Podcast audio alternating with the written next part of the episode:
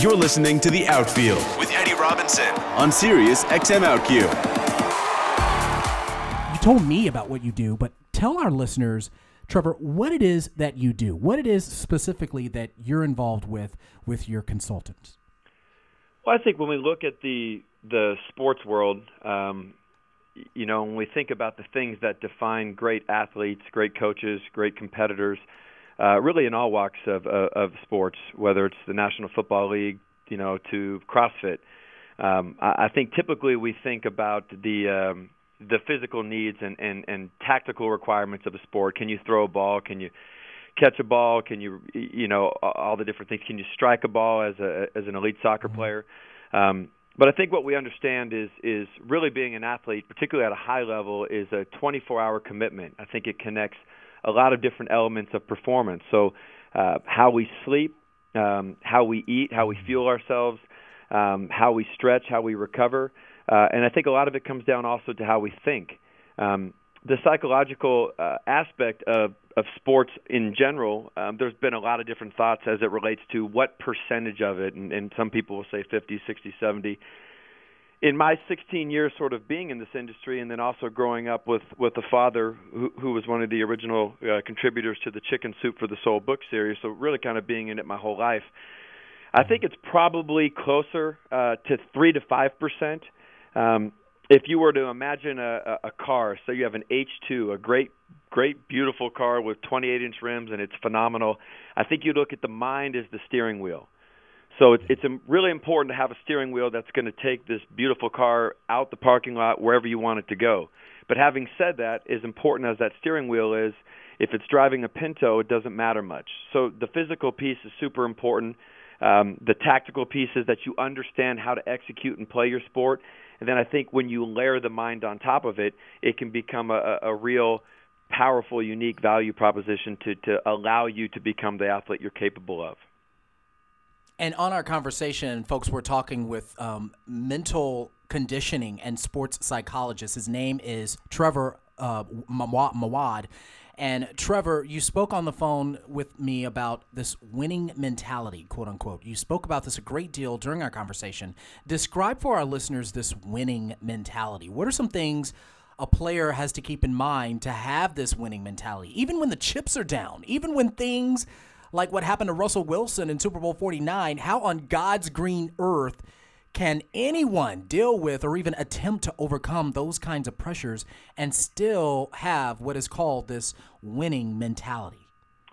Well, I, I think a lot of times we, we look at pressure as if it's a negative. I mean, there there really are, are, are two types of stress. There's uh, eustress, which is positive stress, and there's distress, which is negative stress. So, pressure is a word, just like attitude. Attitude, that guy has an attitude. Well, attitude is just really a, a, a statement. Is it a is it a great attitude? Is it a negative attitude? Is pressure positive or negative? You're not going to get anything meaningful in the sports world or really in life that you don't have to work for and earn. Uh, the sports world's not like the lottery where um, you know you you give a dollar and you have a chance to make 500 million. You've got to put a lot into it, and and the bigger the stakes, the the more uh, you know powerful the opportunity. And, and with a great opportunity uh, a lot of people are going to be competing for that same opportunity. So uh, billie jean king uh, i remember uh, hearing a conversation she had with maria sharapova. And, and she told maria uh, when maria was sort of driving to become a champion at 17 18 19 years old that that pressure mm-hmm. was a reflection of ambition.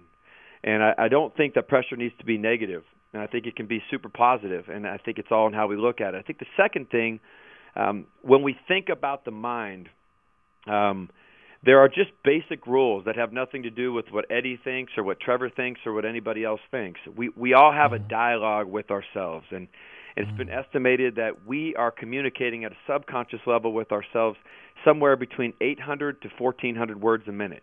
And no matter what I, I say, if I'm sitting out there right now and I say, "Well, I don't think I talk to myself," you would be talking to yourself while you asked yourself the question. We all do, and that dialogue uh, is is really critical because whatever I tell myself ultimately is what I believe. Think about it like a TV show. My my favorite TV show was a show called Parenthood, and it was an hour long, but it was really only 42 minutes of programming. The other 18 minutes were commercials And as much as we think about that other 18 minutes, which is ultimately advertising, as much as we think about Pepsi or Coca Cola or Forever 21 or all these different companies that advertise, um, they're powerful. And, and and they can affect us just like coaches can affect us and people can affect us in the media. But the science tells us that what we tell ourselves and what we believe to be true is 10 times more powerful than what anybody else around us can tell us. So hmm. whether I throw an interception at the one yard line or whether I win two national championships in a row or, or whatever I believe to be true about my circumstances is the reality. And at, at the end of the day, I think um, when you make a mistake in a big moment, you're accountable and you're responsible, but you decide whether that moment defines you. And I think as you've, you, you've seen with Russell Wilson, who had arguably one of the best seasons of a professional quarterback this year and will be playing in the Pro Bowl, that moment didn't define him. His best was ahead because of what he did after that moment and I think you're going to see a lot more great things that happen that will define who he is. But you can't you can't steal second base with the foot on first. You have to take risks uh, in order to be a great athlete, great competitor.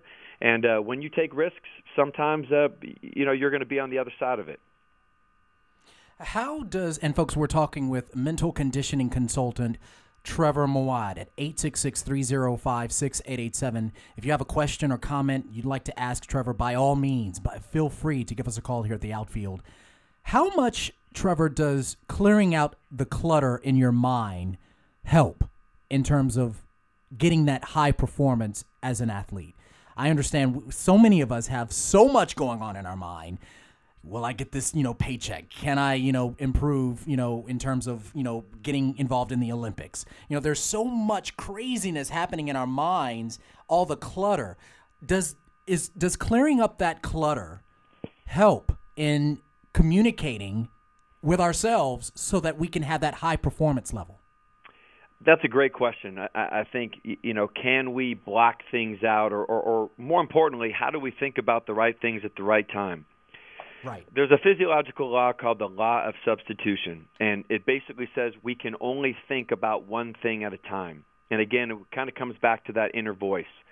Um, and, and that inner voice, I, I can't emphasize it enough. No matter what you do, you know, I'm, I'm married uh, to to a model, and and and she is in an mm-hmm. industry that everybody around you is negative, talks about your weight and talks about your size, and and and but at the at, at you know most importantly is is what does she think? And I think when we're looking at a circumstance or, or situation, let's say we're running a marathon and we're into mile 19, mile 20, how, how do we block out the fatigue? I, I heard a guy, Jon Gordon, say, "Are you willing to to talk to yourself and tell yourself what you want, or are you going to listen to yourself and be surrounded by the doubt that we all face?" At the at the simplest level, Michael Johnson, the great Olympic athlete who, who's a longtime friend of mine, was number one in the world from 1990 to 2000. And I think people always ask, eh, how did you learn this industry or, or the, the field of mental conditioning or sports psychology? What I would mm-hmm. say is success leaves clues. People that have been successful for any period of time, or even when anybody listening to the show has had moments of success, and we've all had them, there are a lot of clues, and a lot of times it's it's obviously comes down to our preparation and our sleep and how we ate and all those other things, but we also it's a lot of it's how we communicate ourselves with ourselves, and, and and this is the truth. You can't block things out, but you can think about the right thing at the right time. So what I tell myself, whenever I speak to myself, it creates a picture in my mind. That picture's three dimensional. I'm tired. I don't want to be here. I hate work today. God, it's hot out here. I'm excited. This is my moment. This is my time. I'm at the three yard line. Hey, this is our opportunity. Let's say we're going out. We've got 97 yards to go. Look how much field space I have. This is our opportunity to to have one of the biggest drives in the history of our team. Or, oh my God, I'm at the three yard line. Look at all the negative things that can happen. Look at their mm-hmm. defense. Again, so much of it comes down to how do I explain a situation to myself. But going back to Michael Johnson, Michael said something to me. He was talking to 15 guys getting ready for the NFL draft, and he said, "Think about it like a, a, a grocery store. How many of us walk into a grocery store without a list? and a bunch of the guys started laughing, and we thought about it, and and how successful can you be if you enter that grocery store without a very specific plan as to what you're going to do and what you want. And so much of it is about reminding myself the keys that are going to allow me to succeed in this moment. So for that quarterback, it's it's my footwork, it's going through my progressions, it's staying in the moment. It's not broad. At one level, yeah, I can do this, but it's very specific about what do I need to do now. And when my mind is locked on a specific thought about looking for that receiver's hips to drop or going through my progression, if I can only think about one thing at a time, then any other thought about the magnitude of the moment, the 300 million people watching, whatever they're yelling, the crowd, um, it just can't exist in that moment because the brain doesn't process information that way. One thing at a time, and, and I think that that's powerful. And we give too much value to people outside of us, and um, when we we need to give a lot more value to ourselves. And as important as the coaches are around us, the most important coach truly exists in our own mind and, and the way we speak to ourselves and how we explain our own life and our own situations to ourselves. 866-305-6887 mental conditioning consultant for over 20 or so odd ncaa and professional sports organizations nationwide Trevor Moawad of Trevor uh, of Moawad Consulting Group.com on the phone right here at SiriusXM's The Outfield. I saw you on ESPN uh, last week, and I it just really dawned on me in terms of I've got to get this guy on the show and ask him this question as it relates to gay athletes.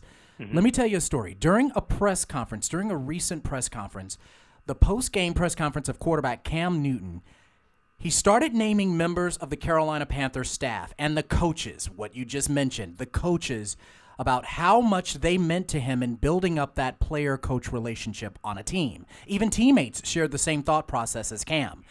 Cam stated that there were coaches on the team who not only cared about a player on the field, but cared about them off the field. The coaches asked about their wives, asked about their kids how they were concerned about them as a human being.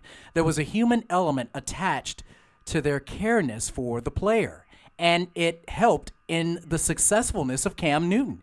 And to me, I found that to be revolutionary. If I had coaches back in the day who cared for my well being, both on and off the field, I would probably have been considered to play football professionally. But I was scared of being found out. I was scared of being discovered that I liked other men, that I preferred to be with other men. And inside the locker room, I noticed players who talked about their families, who were dating and whatnot. And I would always remain silent. I didn't want to talk about any of that with my peers, with my teammates, much less a coach. Hmm. So, by realizing how much that meant to quarterback Cam Newton and his success going into Super Bowl 50, don't you believe that it is an important factor for a teammate who's closeted for him to share openly his thoughts, his background, his orientation to a coach, to a teammate, in order for him to embrace what's going on mentally so that he can concentrate and win football games?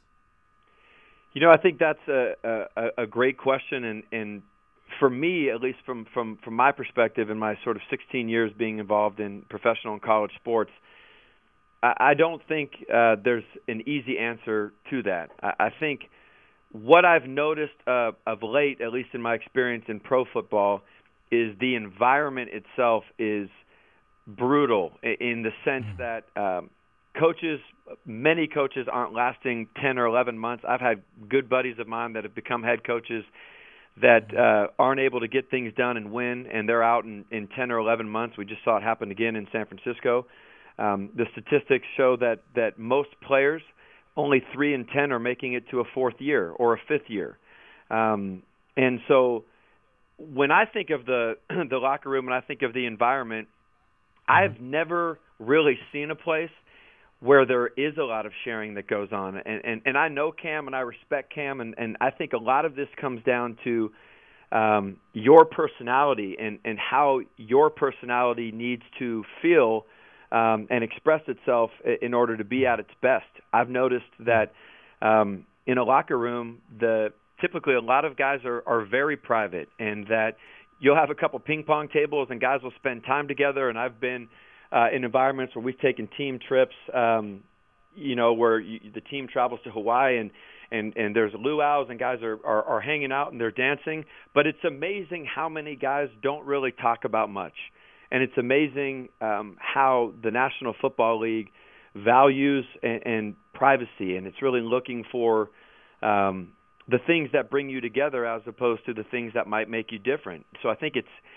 if I'm a mm-hmm. private person, um, then mm-hmm. anything that relates to my sexual preference or my religious preferences or or what I do on or off the field, um, I think is less important. If I'm somebody like, uh, let's say, a Chad Johnson or Chad Ochocinco, or if I'm a, a personality that wants to share, wants to be open, um, then I think that's going to be a, a, a tougher thing. If if you were to ask me if I thought um, being in a locker room and, and and other athletes knowing that you were gay was a negative, I would I would tell you that I I, I don't think that it would be a significant issue. I think people look at the Missouri situation with Michael Sam, and and, and I don't know um, all the specifics about it, but people were shocked that it you know throughout his duration in Missouri, it was something that really never became public. Um, but that didn't surprise me at all because coaches and leaders are are looking to build the consensus and the shared vision about who we want to be going forward, the things mm-hmm. that that that uh, we have in common together, uh, overcoming our difficult circumstances, the people outside that doubt us, the you know for Carolina we were three and seven last year, nobody gave us a chance, and look who we are, and and and all the commonalities that that make us uh, similar, and and um, so it, it, it's an interesting question. Um, yeah and and and not one that I can easily answer. I, for for me as a specialist in what I do, um, yeah. we're trying to create the the common vision um, for for who we want to be and and how we want to be going forward. And that's not there's no effort to suppress who you are individually. Uh, what you're trying to do is build the commonalities and the the shared responsibilities and shared goals that make us a team. And and I think family and who we are fits into that and I also think that the the broader goals of of what my job is on the team and and executing my role at the end of the day is as bad as it sounds um you know nobody really cares much about your backstory. It's all about what can you do to help this team win.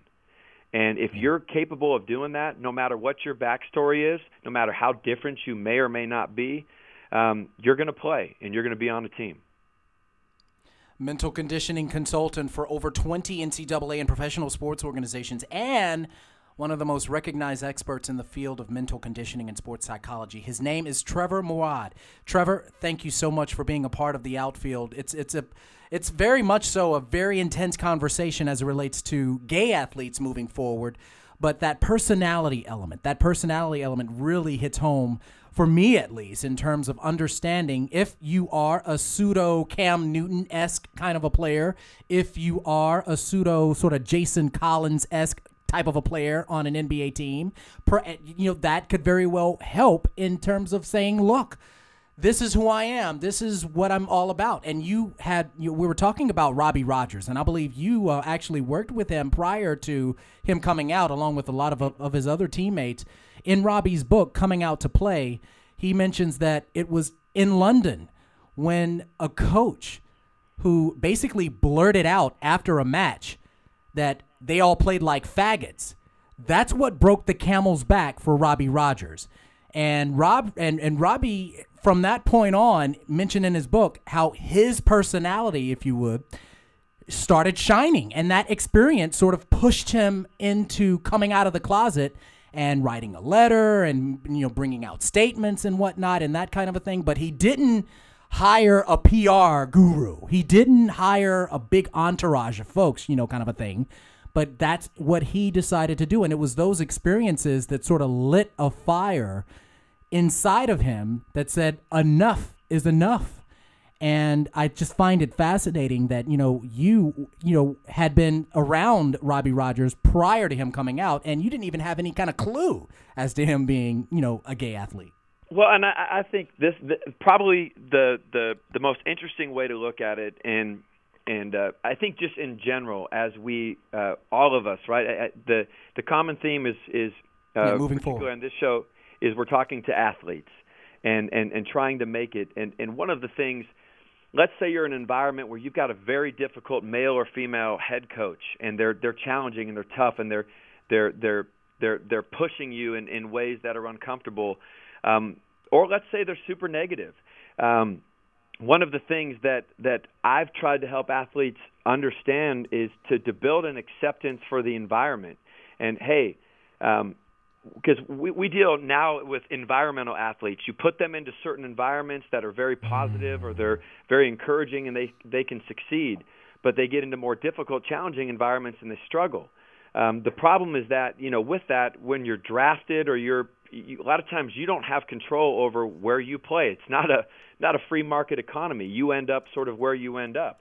Um, I've learned that when we accept certain things about our environments, like okay, um, and particularly in team, you know, in, in team sports, uh, in individual sports, it's completely different um, because we're responsible and accountable for ourselves. But in a team in, in a team environment, there's a lot of different factors to to consider um, ultimately as they relate to my performance. But I think also the biggest thing that I would tell people it, at, at, at, any, at any level, regardless of, uh, of where you're at in your career, is try to keep as much control of your own future uh, in your own hands. Because as soon as we mm-hmm. become helpless, we become hopeless. And at the end of the day, I control how I sleep. I control how I prepare. I control what people uh, know about me. I control how I fit into a, a, a team dynamic, a dynamic, how I prepare, how I compete, how I communicate with myself. and my ad campaign, my ad campaign, what I believe to be true about myself, what I believe to be true about my future, that is the most important thing. That is more important than anything else. And mm. I can be in, in very difficult environments, and if my beliefs are strong, uh, I can succeed. And uh, I think that that's important. And the best athletes, the best competitors, um, no matter what their personalities uh, are, are like, I, I think that's the commonality that make the great ones great. They never give up control of their future, and even when they're in difficult environments around challenging teammates who say a lot of ignorant things, um, yeah they don't take those things personal. They understand that that's their issue. At the end of the day, what I control is what I do and how I respond and who I am going forward. Don't, don't miss the outfield. Sundays, 11 a.m. East, 8 West on Sirius XM OutQ.